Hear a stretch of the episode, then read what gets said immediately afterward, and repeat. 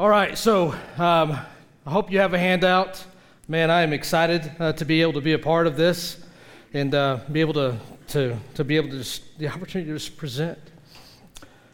Dang it, I'm emotional dude.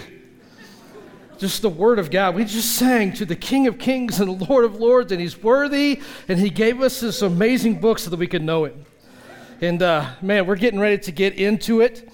And uh, so man, I've had people say, hey, can you share a little bit what's going on in Iola? And man, I'm all about that. Seek me out. We just don't have time to get into that. Let me just suffice to say, I'm thankful for the prayers. Um, God is moving. Souls are getting saved. Just had another one get saved last night. And uh, people, man, praise the Lord. Man, we've been praying for that girl for over seven years since she met Christ last night. Um, uh, um, she's, she's jumping into Casa Discipleship Sunday she's like jumping right all up in there. And so, man, it's just, man, God is moving in Iola. We, for those of you who don't know, my name's Tony. Um, one of the pastors of Harvest Baptist Church in Iola, Kansas, not Blue Springs. We're the OG, just so you know.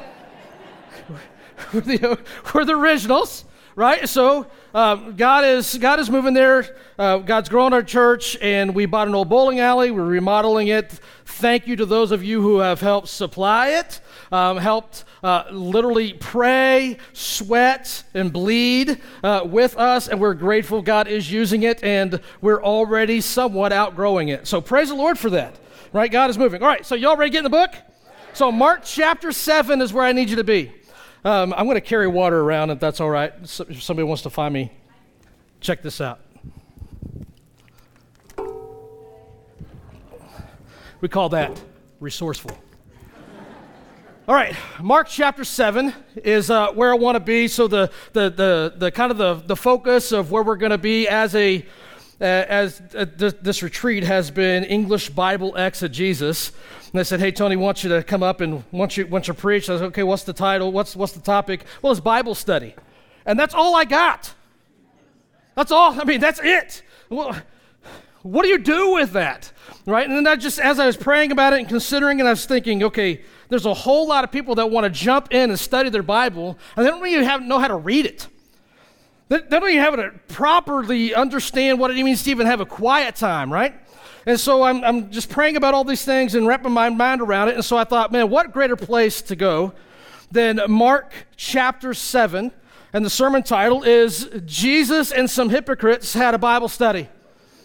Right? Jesus and some hypocrites had a Bible study. And you guys know churches are full of hypocrites. This place is full of hypocrites. And uh, we, we hear the word hypocrite, we often think, um, says one thing, does the other. And biblically, the word hypocrite typically means pretender or actor, right? One who puts on a show. Well, that never happens at an all church retreat, does it? Because here's, here's what I know many of us were praising and lifting our hands in praise, and some of us were trying to show off to the neighbor next beside us. That's called the hypocrite. Y'all, y'all with me? And so we're gonna we're gonna dive dive into this thing. And I so appreciate Dan starting us off last night talking about the importance of reading the Bible distinctly, right? And so what we're to do is we're to just exegete the passage and then show a little bit of different Bible study uh, uh, aspects that might just help you out. And uh, we got a lot of ground to cover, and I am pumped. Y'all ready? All right, I feel like I need to pray again. Lord, we just need you. Lord, I pray that you would speak and uh, have your way in us um, in, this, in this passage. Lord, I pray that we'd be changed by it. Lord, that, that we, our worlds would be rocked by it. Lord, that we'd be healed by it. Lord, that we'd be cut by it. Lord, we need you. In the name of Jesus Christ, I pray. Amen. All right, so, those, so maybe there's some people in the room says, you know what, I'm still trying to figure out this whole Bible thing. I'm reading it and, and I don't get it. I feel like I read sometimes and I feel like I've, I've just spent 30 minutes and I have no idea what I read. That if, if you don't need to raise your hand, but I guarantee there's somebody in the room that says, yo, that, that's kind of me, man. All right, well, maybe before we get to the notes, it's going to be a minute before we get to the notes because I'm just kind of one of those guys. Right, so maybe if you're into taking notes, you might want to write something down that truly helped me. It's people, plot, point, practice, pray. That's how I do my quiet time. When I spend time with the Lord, I open wherever I am in my text. Like right now, I'm reading, um, reading through uh, Romans, and I'm enjoying it. And so, um, I, I just read people, plot, point, practice, pray. Who are the people? Who, who's being written about? Who's doing the writing? What's the context, right? Uh, people plot what's happening. What's the what's happening in the story? What's the point? What's the doctrinal application? What's the what's the teaching? Why, why is this even in my Bible? Uh, practice. How do I begin to apply that? How do I apply my life to these truths? And then pray. Oh, we miss that one, don't we? Am I the only one who does that? Right? So we, we often miss that one. Pray, take it right back to the Lord, right? He gave us His word. We need to take, take His word back to Him in prayer. And let, let me just tell you, when I began to apply that just in my quiet times, man, it's began, I began to begin to see things in the scriptures in a completely different way. And oftentimes, I think many of us, we open our Bibles and we we get in our little coffee spot, we get our little comfortable spot, and we open our Bible and we just read. But that's all we're doing. We're not reading distinctly. And so, if maybe this will help you. To what it means to read the Bible distinctly is to read with inflection. I love that he was talking about reading to punctuation. So important. Because this is how we typically, not we, this is how many of us typically read our Bibles. You all ready? Mark chapter 7, verse 1. Then came together unto him the Pharisees and certain of the scribes which came from Jerusalem. And when they saw some of his disciples eat bread with defiled, that is to say, unwashing hands, they found fault for the Pharisees and all the Jews, except they wash their hands oft, eat, eat not, holding the tradition of the elders. What did we just read? I have no idea. Because you, word, you read words. Then when we, we, when we come to the Word of God, we should read with inflection. We should come with expectation for God to speak to us. But not just that, we should come with the intention to apply what God has said. And when you have those perspectives, man, that changes everything, doesn't it? All right, so Mark chapter 7, verse 1. Then came together unto him the Pharisees and certain of the scribes which came from Jerusalem. And when they saw some of his disciples eat bread with defiled, that is to say, uh, with unwashed hands, they found fault. For the Pharisees and all the Jews, except they wash their hands oft, eat not, holding the tradition of the elders.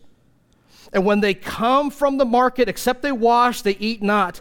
And many other things there be which they have received to hold, as the washing of cups and pots, brazen vessels, and, and of tables.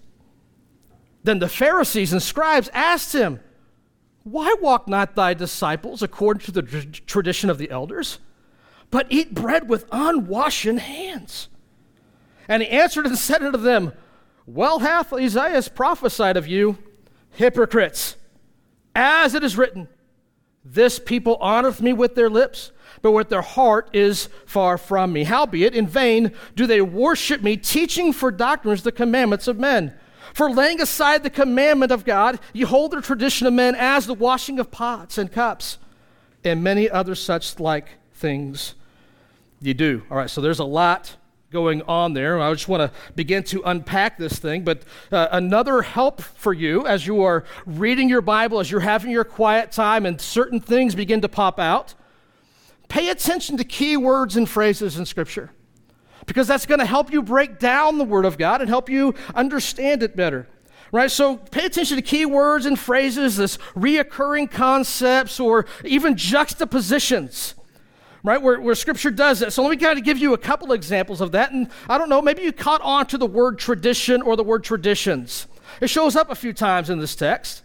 The first time it shows up is in verse 3. At the end of the verse, where he talks about the tradition of the elders, verse 5, he talks about the tradition of the elders. In, verse 8, he talks about them holding the tradition uh, of, of men. And then verse 9, he talks about um, keeping your own tradition. And then over here in verse 13, he talks about your tradition.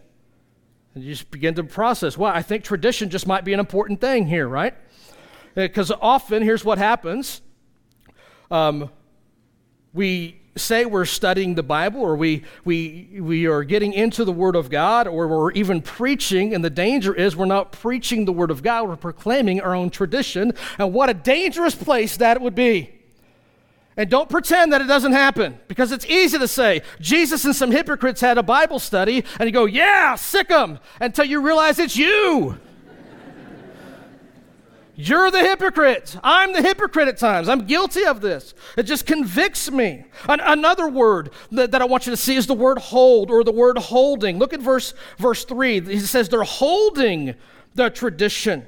Look at verse 4. He says they receive to hold the, the stuff. Look at verse, verse 8 again. They hold the tradition of men. But they went from holding it to look verse 9. They're keeping your tradition. Skip down to verse 13. They're delivering uh, the tradition. So they went from holding it to to hold it to, to keeping it to they're delivering it, right? So there's a, there's a process, there's a progress uh, of things happening here. So there's a juxtaposition I want you to see as well. Look with me here in uh, verse 7. Howbeit in vain do they worship me, teaching for doctrines the commandments of who? Men. Verse 8. For laying aside the commandment of who? God. So you get this commandment of men, you get the commandment of God. In other words, you're saying this and God is saying this. And so all we did there is we read with inflection. Uh, we, we, we came with expectancy. I pray that you've come with expectancy for God to speak into you, for God to speak um, through His word into your heart. But I also pray that you've come with the idea that you're going to read distinctly because you have the distinct intention to apply what we hear today. Not just in our daily life, but in our Bible studies and everything, everything that we do. Now, I told you it's going to be a second before we get into the notes, but let me kind of help us out just another way to view this passage is historically, doctrinally, and personally. Now, historically, you're going to find that. We're not going to break that down entirely. We'll do that here in just a few seconds. But really, verses 3 to 5 is kind of going to give you this historical application. Verses 6 to 7 is, this, is the doctrinal application. And then verses 8 to 13 is the, the, in, the personal or devotional or spiritual, however you, whatever word it is that you use in that. But the historical application is here's the context is that lives are dictated by tradition instead of the scripture. That's the historical application of this passage. Lives are being dictated by tradition instead of the scripture. But here's the doctrinal application you're going to find in verses 6 and 7. We'll get to that in a few moments.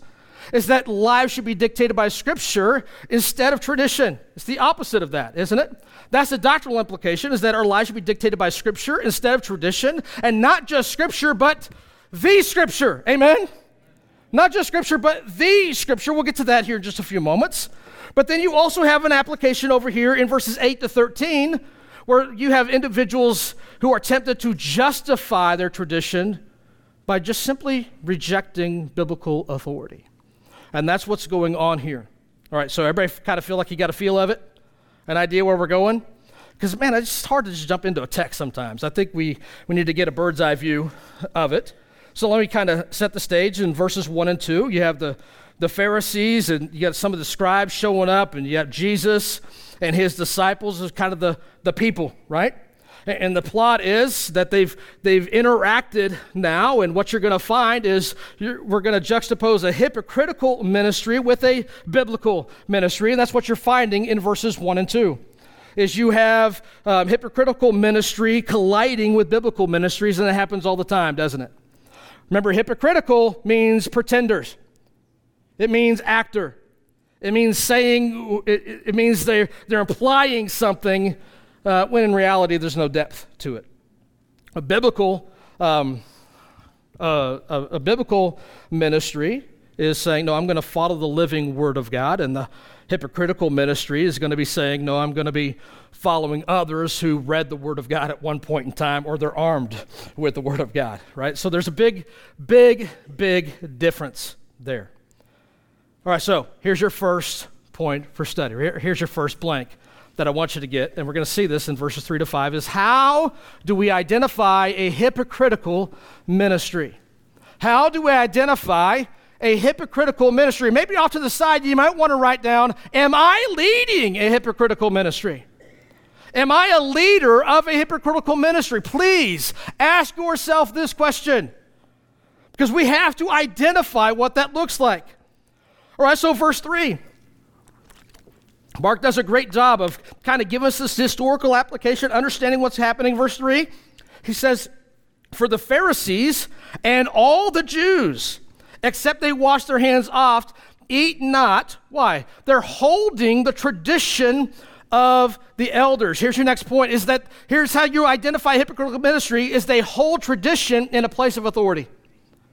They hold tradition in a place of authority. In other words, tradition dictates their life. The church culture dictates their life instead of the word of God. Oh, be careful. Be careful. They hold tradition in a place of authority. Man, we say, no, no, we hold the Bible as authority. Okay, but we're asking the question Am I, am I leading a biblical ministry? Am I leading a hypocritical ministry? Are people holding tr- tradition? Or are they holding to the culture of the church? Or are they holding the Word of God as the authority? Which, what, what is it? What's dictating their life and practice? And then you get to verse 4. It says, And when they come from the market, except they wash, they eat not. And every germaphobe mom in here is going, What's wrong with that? right? What's so wrong with washing your hands? Um, I mean, it's a pretty good idea, isn't it? And we just went through a season where we're told to wash our hands. I'm sitting in, in, the, in the lunchroom, dining room, what do you call that place? Where we eat. I'm sitting in there and I'm watching people run by and they're squirting their hands with the, with the, I'm struggling with words today. struggling. But they're, they're like, What's wrong with that? Well, there's nothing wrong with that. The implication is here is that when you're following the Lord and the living Word of God, there's liberty to serve. That's the implication. And here they are, they're serving and they're eating they're, because they're at liberty, because they're walking with the Lord. And they're following Him as the authority, and there's freedom to serve. Oh, man, that's, that's great. But notice in verse 4 is that they're if they haven't washed their hands, they're not eating. And then it says, and many other things there be. So that's just an illustration. That's just an example. But then he says this, which they have, what's the next three words? Oh, they were, they were given that. They received a hold. So here's your next point is that they hold tradition in a place of authority because they receive tradition instead of the Word of God. Well, I can't believe there's such a traditional, there's such a legalist, there's such a this, there's such a that. Why are they that way? Because somebody put it in their hand. It didn't happen by accident. Somebody gave them tradition instead of the Word of God.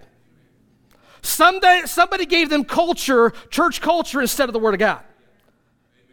It didn't just happen by accident. So if that's an issue in the church, it didn't come from the bottom up, it came from the top down. Y'all picking up what I'm putting down?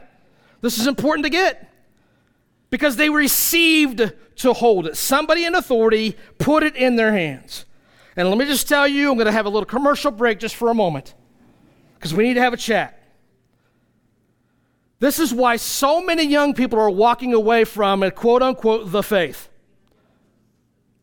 They are walking away in droves why? Because all they see is the hypocrisy. They see right through it. And there's nothing attractive to that. There's nothing. All right, so let's go to the next commercial. Because this is why a lot of people left the church or they left the faith during the COVID season as well. It's not necessarily because the health issues or the political issues, it wasn't any of that. It was when they realized my life is no different with the church or without the church. There's no difference in my life whatsoever. If I'm not in a pew, if I'm not in the Sunday school class, if I'm not being sitting under the teaching and preaching, if I'm not in the praise team, my life is no different on Tuesday with or without it. And so, if there's no difference in my life without the church, without the ministry, then what's the point? And I would say, Amen. What is the point? Because that isn't church, that's not Christianity, that's not biblical ministry for sure. Y'all, y'all with me? We every church has had it. We, there's, I'm thinking of a couple in our church right now. Well, they haven't been there in a long, long time. We reach out, well, they just, they just don't miss it. Well, somewhere they received tradition instead of the Bible. And I, I, I take that. I, I, somewhere along the way, they, they received the whole tradition. Um, because what's happening is they're not really typically, and this happens in, in pockets for sure, but when, when everybody's leaving in droves, they're not usually walking away from the Word of God or the God of the Word. They're walking away from weird obsessions with buildings and furniture. And they're, they're walking away from music styles. And they're, they're walking away from dress codes and mom and dad's Sunday Christianity, right? Mom and dad whooping on them on the way to church. Whoosh, whoosh, whoosh, walk inside, Jesus! Get in the car. Whoosh, whoosh, whoosh.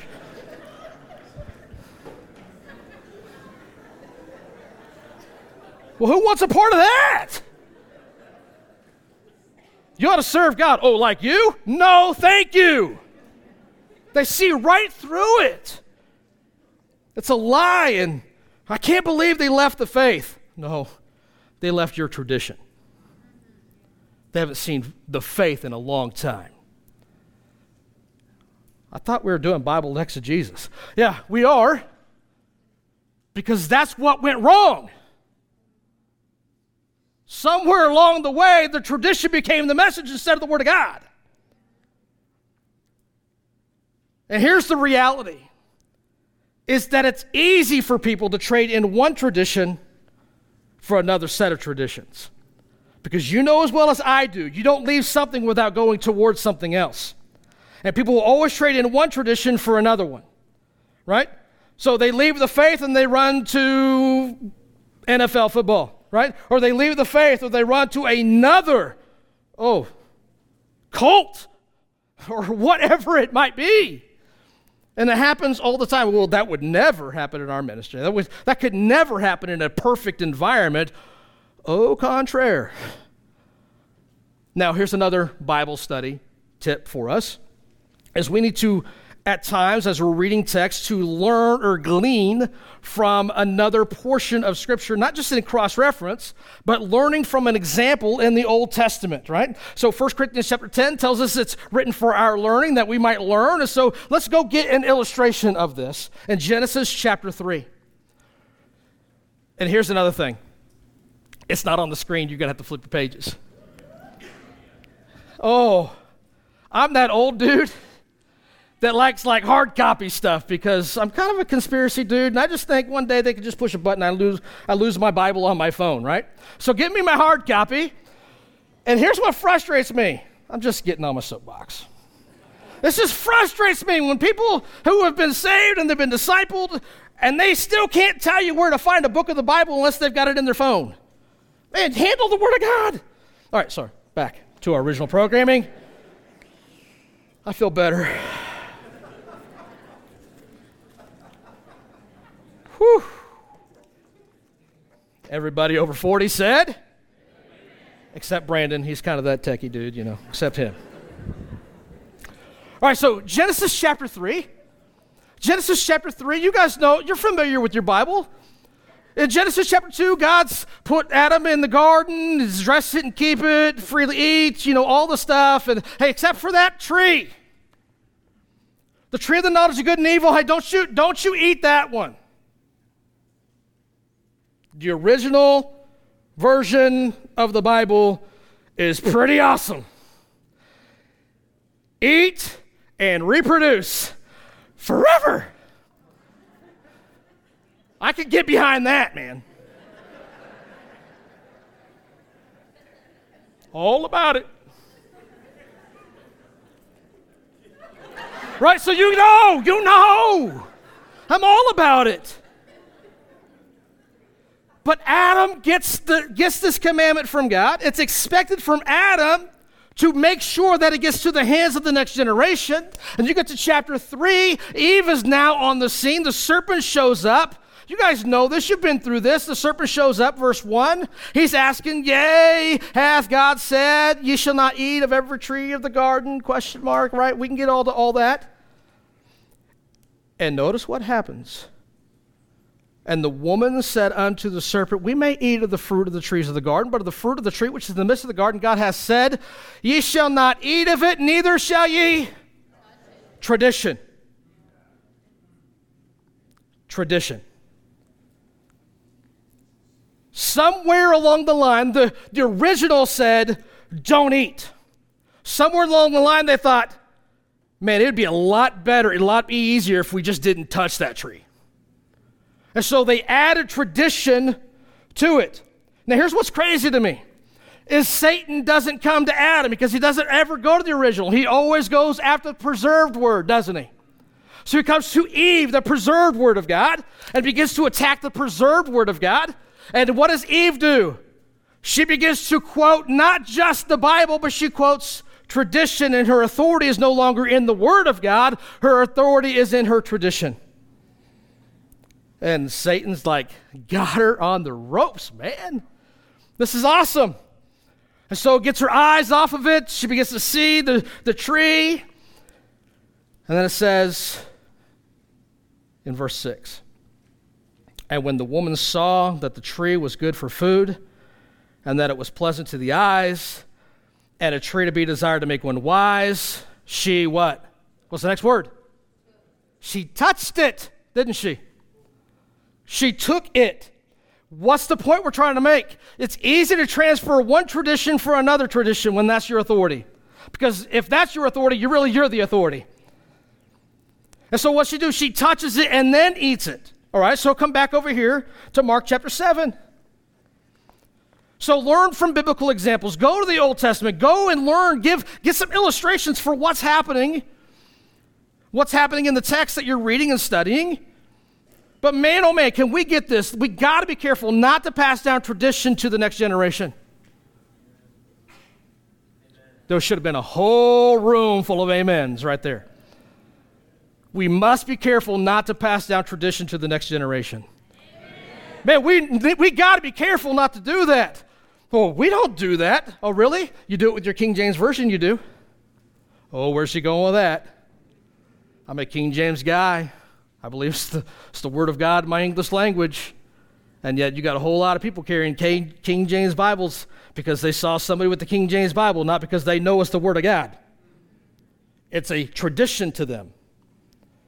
They haven't studied it out, they haven't looked at it, they haven't done the work. And so they've been given tradition. Happens in discipleship all the time, doesn't it?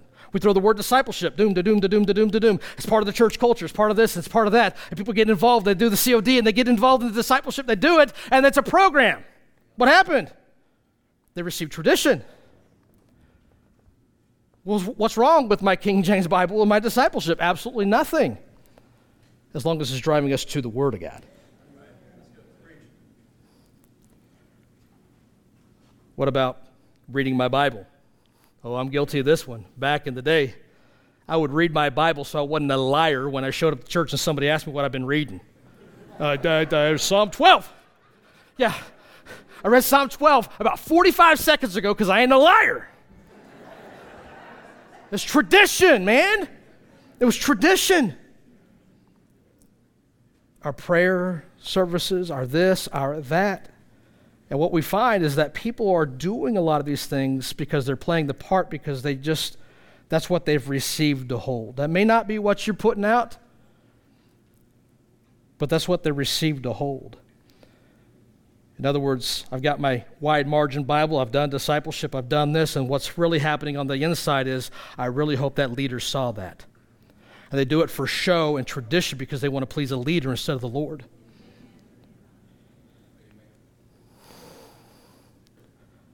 And if you don't think this happens, you got another thing coming. The guy who's, ladies, guys are players. Can I get an amen? amen? Say, what? What? Preach that. They're players.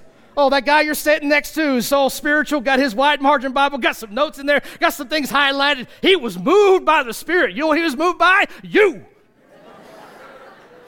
He's moved by you. I hope she sees how spiritual I am. I can't wait for him to shut up so I can get to that altar because I want her, man. It's a show, it's tradition. Be careful.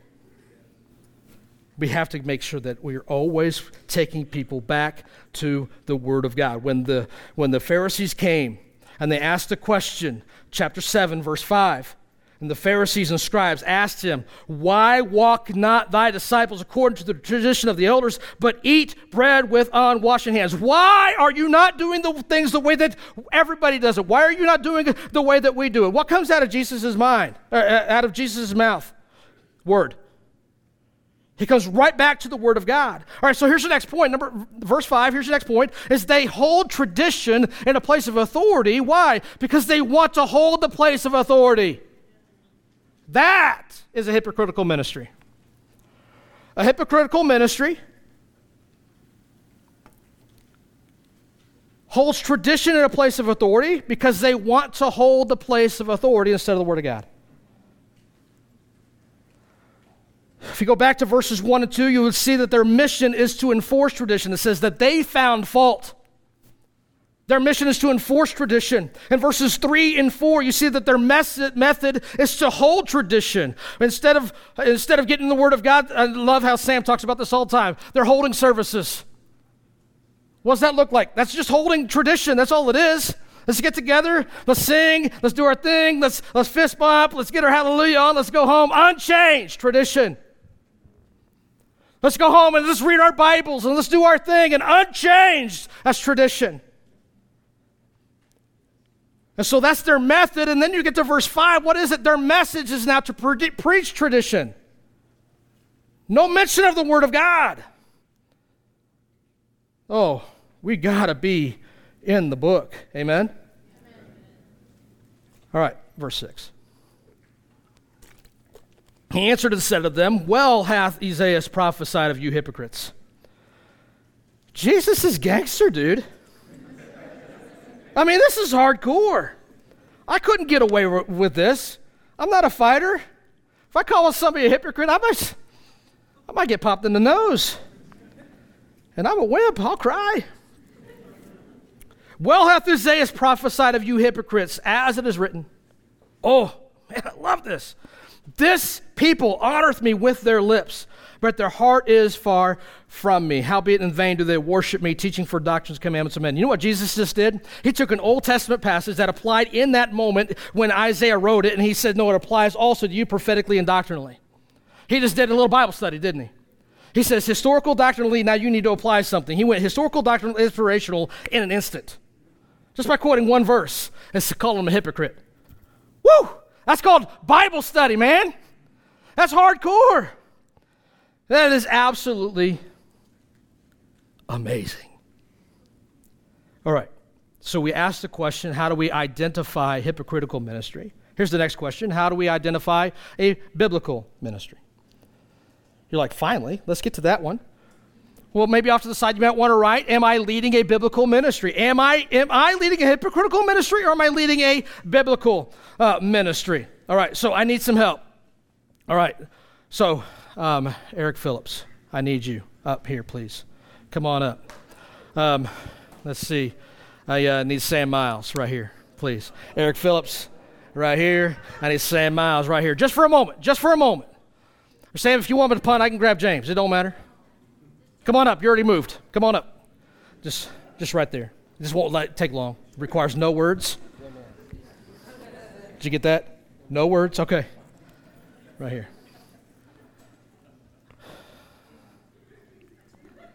Hypocritical ministry. biblical ministry. So on your sheet, you have a little line. Yeah, biblical ministry on one side, hypocritical ministry on the other. Uh, yeah, that's how it works. Right? It's on the page. Hypocritical, biblical. Now, I want you to see something. Come with me to the text. This just helps with our eyes, right? Verse, verse 6. He says, This people honoreth me with their lips. How do I know the difference? Well, the hypocrite leader says, I want your songs. I want you to be honoring me with their lips. So the Bible says they're honoring me with their lips, but the hypocritical guy, the hypocritical leader, he's excited about what's coming out of your mouth, but he doesn't care whether God gets it or not. Because you know what he wants? This guy wants our songs, he wants our boisterous praise. He, he wants an expressions and he wants energy. And did you know there are churches who plan that and orchestrate that, not because they want God to get the praise, but they want everybody to have an experience. While the biblical leader, the biblical says, no, I want God. I want God to be magnified. I want God to get the praise. I want His name to be honored not the performance. Notice this this people honors me with their lips, but their heart is far from me. So the hypocritical ministry, this guy says, No, I don't necessarily want your heart, but I want your actions. I want you to fake it till you make it, right? I, I, don't want your heart. I want your effort. I want your emotion. I want to know that you're tearing up. I want to know that you're celebrating. I want to know that you're smiling. I want to know that you felt something. You had church, man. It's gross, isn't it? It's disgusting. Not you. but the biblical leader, no, God, the biblical leader leads you so that God has your heart. And the only way to do that is through the Word of God. Because God does that through the inside out, doesn't He? And so he says, but their heart is far from me. Verse 7, you're almost, I'm almost done with you guys. Verse 7 Howbeit in vain do they worship me. Uh oh. Howbeit in vain do they worship me. Where the hypocritical leader wants will worship, wants demonstration, wants show. In other words, wants to sit back with a, with a tally mark and evidence of what he's doing and not doing.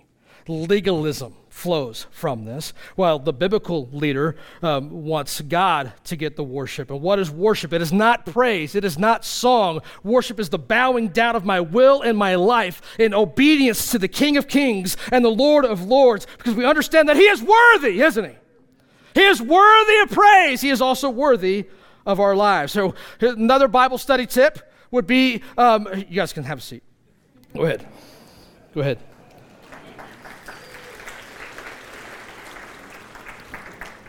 I use those illustrations because Sam is the exact opposite of a hypocritical minister. The amount of times he prays and cries and weeps and begs you to, to, to just fall to the knees and serve the Lord and get in his word. And I use Eric Man, I, I love, and I use that word on purpose. I do. I truly enjoy when you're leading God's people to the throne because I don't see you, I see the Lord. And I'm grateful for that. We need leaders like that.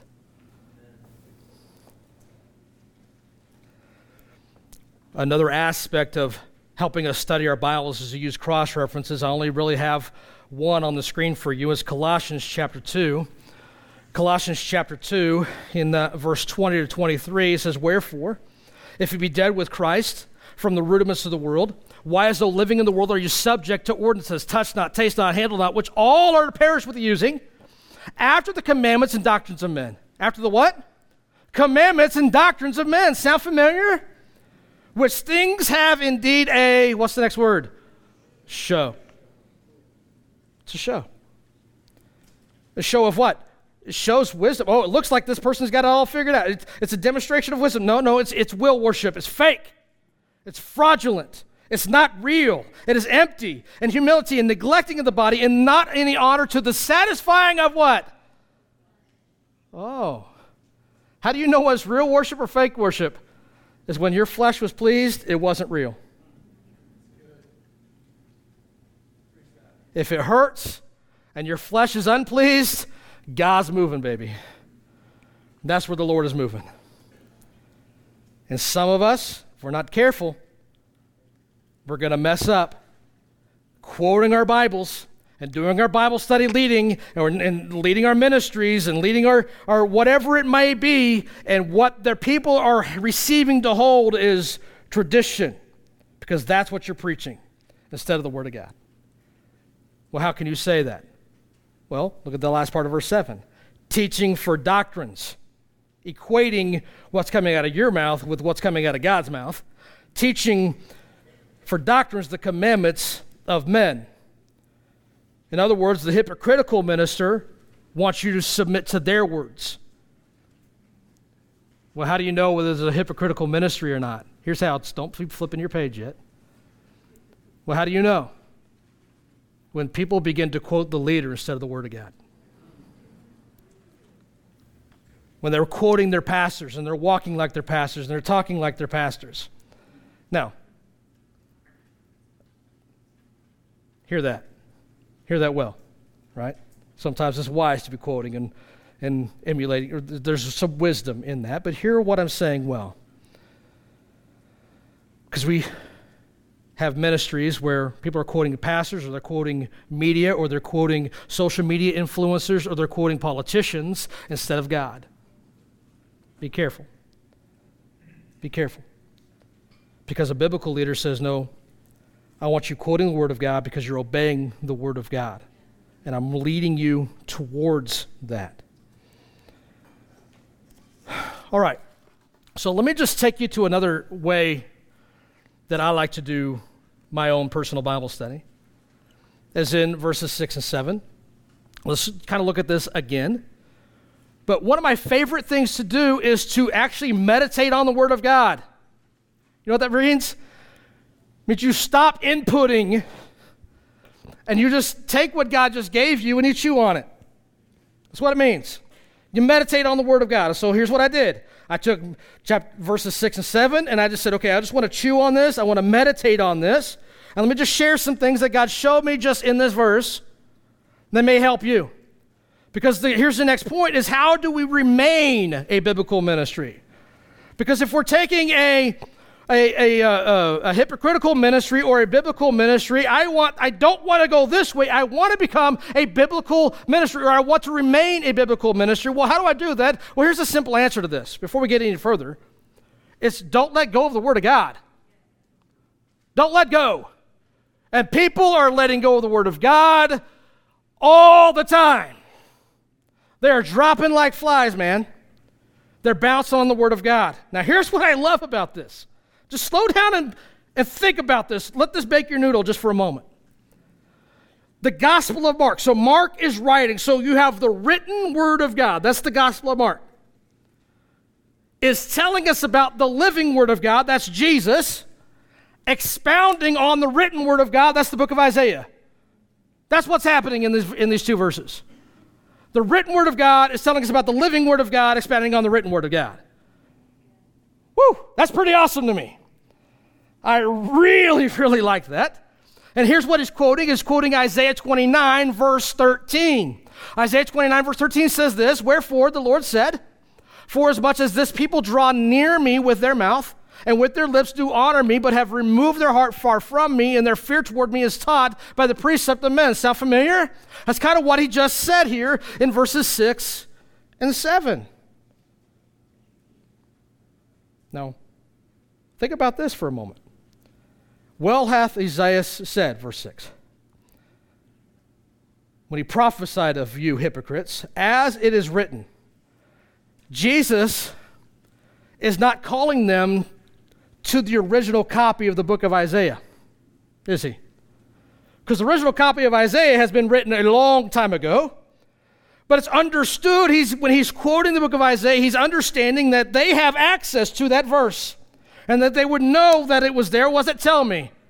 That Jesus believed the Word of God is preserved. So, how do I remain a biblical ministry? Well, then hold on to the preserved Word of God. Hold on to the preserved Word of God. But it's not just that. He says, Well hath Isaiah prophesied of you hypocrites. In other words, it applied then, but it's also prophetic or doctrinal to this moment where Jesus is having them and having a conversation with them, having a Bible study with hypocrites. It applies in that very moment. And you know what it says? Well hath Isaiah said. In other words, it's 100% accurate. The prophecy that Isaiah made way back in Isaiah chapter 29. It tells me that Jesus believed the word of God was perfect. So hold on to the perfect word of God. Hold on to the perfect word of God. But he didn't stop there, he took it a step further. He speaks into them with authority. He says, You guys are spitting doctrines of men, commandments of men. You need to be quoting the Word of God. So here's what it tells me that Jesus believed the Word of God was authoritative. Well, how do I know that? Because anything that would have come out of Jesus' mouth would have been the Word of God. Right? So if it would have been the Word of God, anything comes out of his mouth would have been it. But he just took us back to what was written. Thus saith the Lord. Oh, he believed it was authoritative to that moment. It speaks into life and to practice. Now, here's what I don't want you to hear. I do not want you to hear the Bible is really, really important. That's not what I'm saying. The Bible is the authority of your life. It's worthy of study, it's worthy of reading, it's worthy of spending time in and not wasting time. How many times have you read your Bible, been like, some of you are like in the camp of I got to read five or six chapters a day because you feel spiritual, right? You feel I'm, I'm not in that camp because I can't comprehend, I can't process that much stuff. So I take it in little bit smaller bites. That's just who I am. Um, but y'all have been there. You're sipping the coffee and you're reading, but you're thinking about the laundry and you're thinking about the kids and you're thinking about this and you're thinking about that and you missed out. You know what you just missed out on? The preserved, perfect authority of God's Word and you close your Bible instead of getting back into it and you walk in your tradition. Be careful. So, you know what this tells me? Mark is writing it. The written Word of God is telling us about the living Word of God. That's Jesus expounding on the written Word of God. That's the book of Isaiah. But I'm reading it in English. Because Isaiah wrote it in Hebrew, Jesus quotes it in Aramaic, Mark writes it down in Greek, and I'm busting it in English. That's pretty amazing. I have the Word of God in my language. And I'm blessed because of it. And there are numerous languages in this world that do not have that luxury. Why would I why would I take for granted what I have?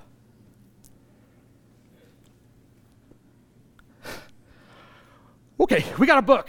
All right, last part, last part. This is it. Let's land this thing. Verses 8 to 13. 8 to 13. He says, For laying aside the commandment of God, you hold the tradition of men as the washing of pots and cups and many other such like things you do. And he said unto them, Full well, you reject the commandment of God that you may keep your own tradition. And begins to turn it now onto them. It begins to make it very personal, very practical, very inspirational. And puts it onto them. And all he's done is quote a verse. Two. I mean, he's, that's all he's done. And yet, that's all the Bible study that they need. And so, here's the question we need to ask is how do we become a hypocritical ministry then?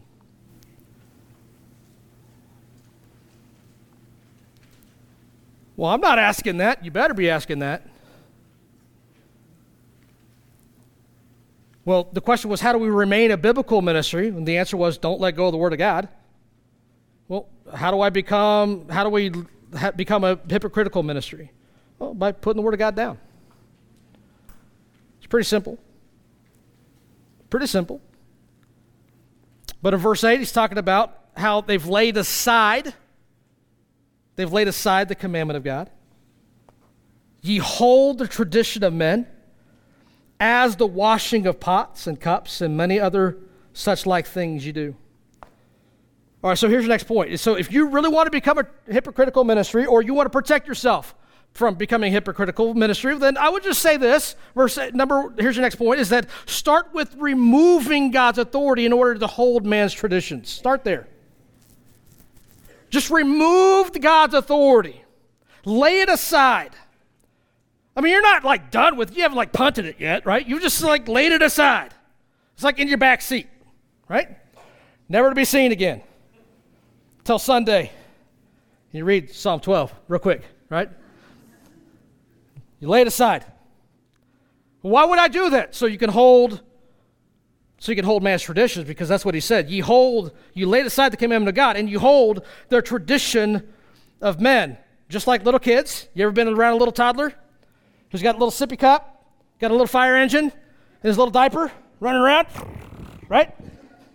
Got the sippy cup, got the fire engine, and sees a toy the little Johnny has and wants that too. And then you see the conundrum. I'm not letting go of the sippy cup. I'm not letting go of the fire, hydrant, fire engine. So you run over and you try to pick it both up, and it doesn't work. Why? Because Johnny doesn't want you to have it. So he's pulling on it. And what's the little kid have to do? He has to make a decision. I'm going to lay down the good thing to get this thing. In the midst of it, the sippy cup spilled all over the place, and it's a mess. And mom's screaming, and Johnny's busting head, and fire trucks, and now bashing over to somebody else's head. Right? What do you have to do? Well, they had to pick it up had to drop something to pick something else up. And I'm telling you, believers do it all the time. They're holding the Word of God, they're studying the Word of God, and then something shiny shows up. Something's a little bit easier shows up. This is, this is a little bit different. Oh man, it'd be a lot easier if I took on this tradition of men. The only way you're going to be able to pick that up is to lay this one aside. That's why some of us haven't been in the Word of God in quite some time and it seems to be working for you. Tradition. You've laid it aside. And you're worried about looking clean and washing things and many other such like things that you do. Living a holy, clean life on the outside, and internally, you are an absolute wreck, man. You're a wreck. And so the focus is now on motions over God's message. You're enamored with ceremony because it makes you feel special, it makes you feel holy. And tradition, notice this, I want you to see this, and many other such like things ye do. So now tradition becomes just the way you do things. I do tradition. All right, so verse 9. And he said unto them, Full well, you reject the commandment of God. Oh, I thought we were laying it aside. Yeah, you laid it aside, but now you're rejecting it. And he said unto them, Full well you reject the commandment of God. Why? That ye may keep your own tradition. Oh, went from holding to keeping, went from laying aside to rejecting. So here's your next blank. It's progress to rejecting God's authority in order to keep man's traditions. So instead of clinging, clinging to the preserved, perfect authority of God's Word, you cling and preserve to traditions of your King James Bible and your discipleship and your praise and worship and all these things that look good. And I'm all for all of those things. I'm not anti those things. But I am anti those things being tradition. And that's why some of us are an absolute wreck. Lee was talking about those this morning. Great job, by the way. Killer. He was talking about those who feel like they're on the outside looking in. Like, I'm missing out on what they've got. Well, because you're chilling with tradition and they're chilling with the Word of God. They're growing and you're dying, man. No wonder you're a wreck. You laid it aside and now you're rejecting it. So now, notice this. Notice this, verse 9. And he said to them, Full well you reject the commandment of God. Why? That ye may keep your own tradition. Who, I thought it was tradition of men. Who's it belong to now? Me. Now it's mine. So the focus is now on methods over God's message, and tradition becomes the only way I do things, and I do it. It's my tradition, it's my way. Leader, if people are always doing things your way, you're not leading.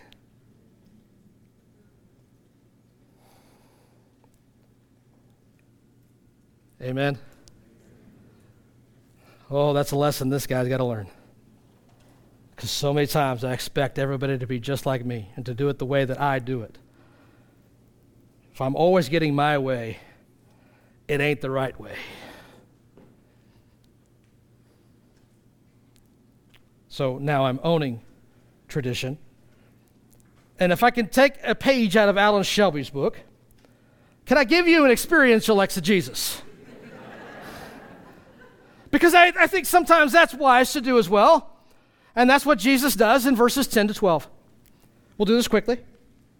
In verses 10 to 12, you get an experiential exegesis because he says, For Moses said, and he's quoting Exodus, for Moses said, Honor thy father and thy mother. And in another spot, he, Who, whoso curseth father or mother, let him die the death. I mean, that's the law. That's what it says. Honor your parents, and if you're if you're going to curse them, let them die the death. And any Bible believer, any traditionalist would say, Amen. And that's what Moses said, but notice the next three words in verse 11. But ye say. God says, but you say.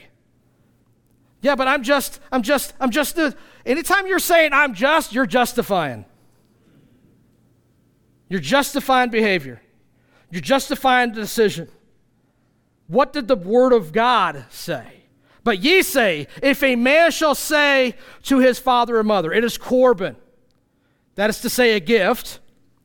I love how the Bible just like defines itself. It's kind of cool, isn't it? That's another little Bible study tip for you. Let the Word of God define itself.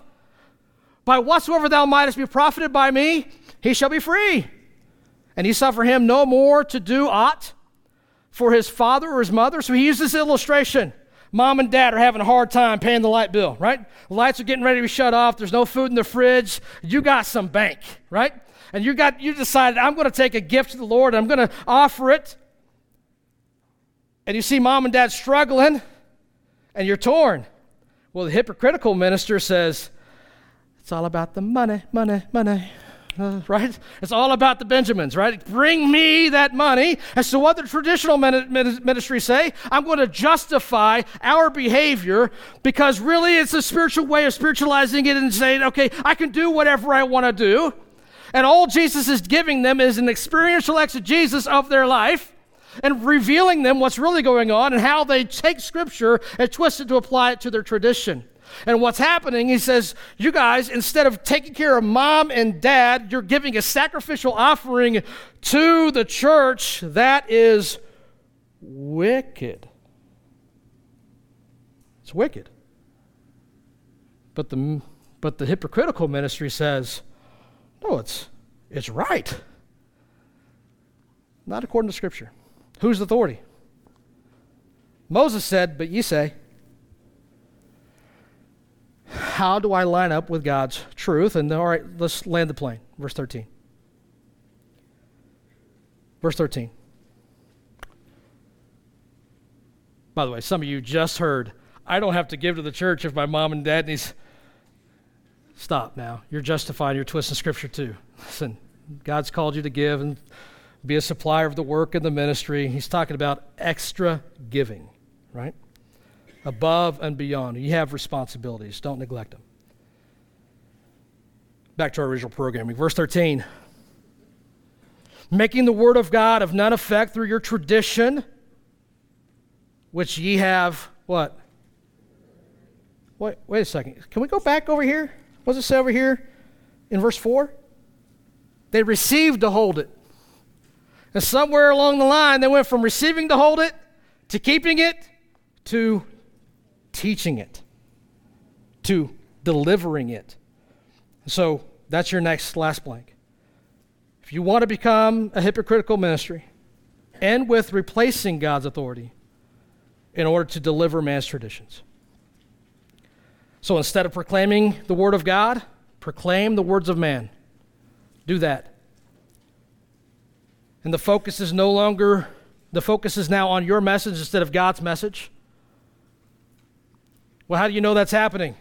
Is when you're in a position to teach or to invest and to pour into somebody, and all that's coming out your mouth is your, your words and not the word of God.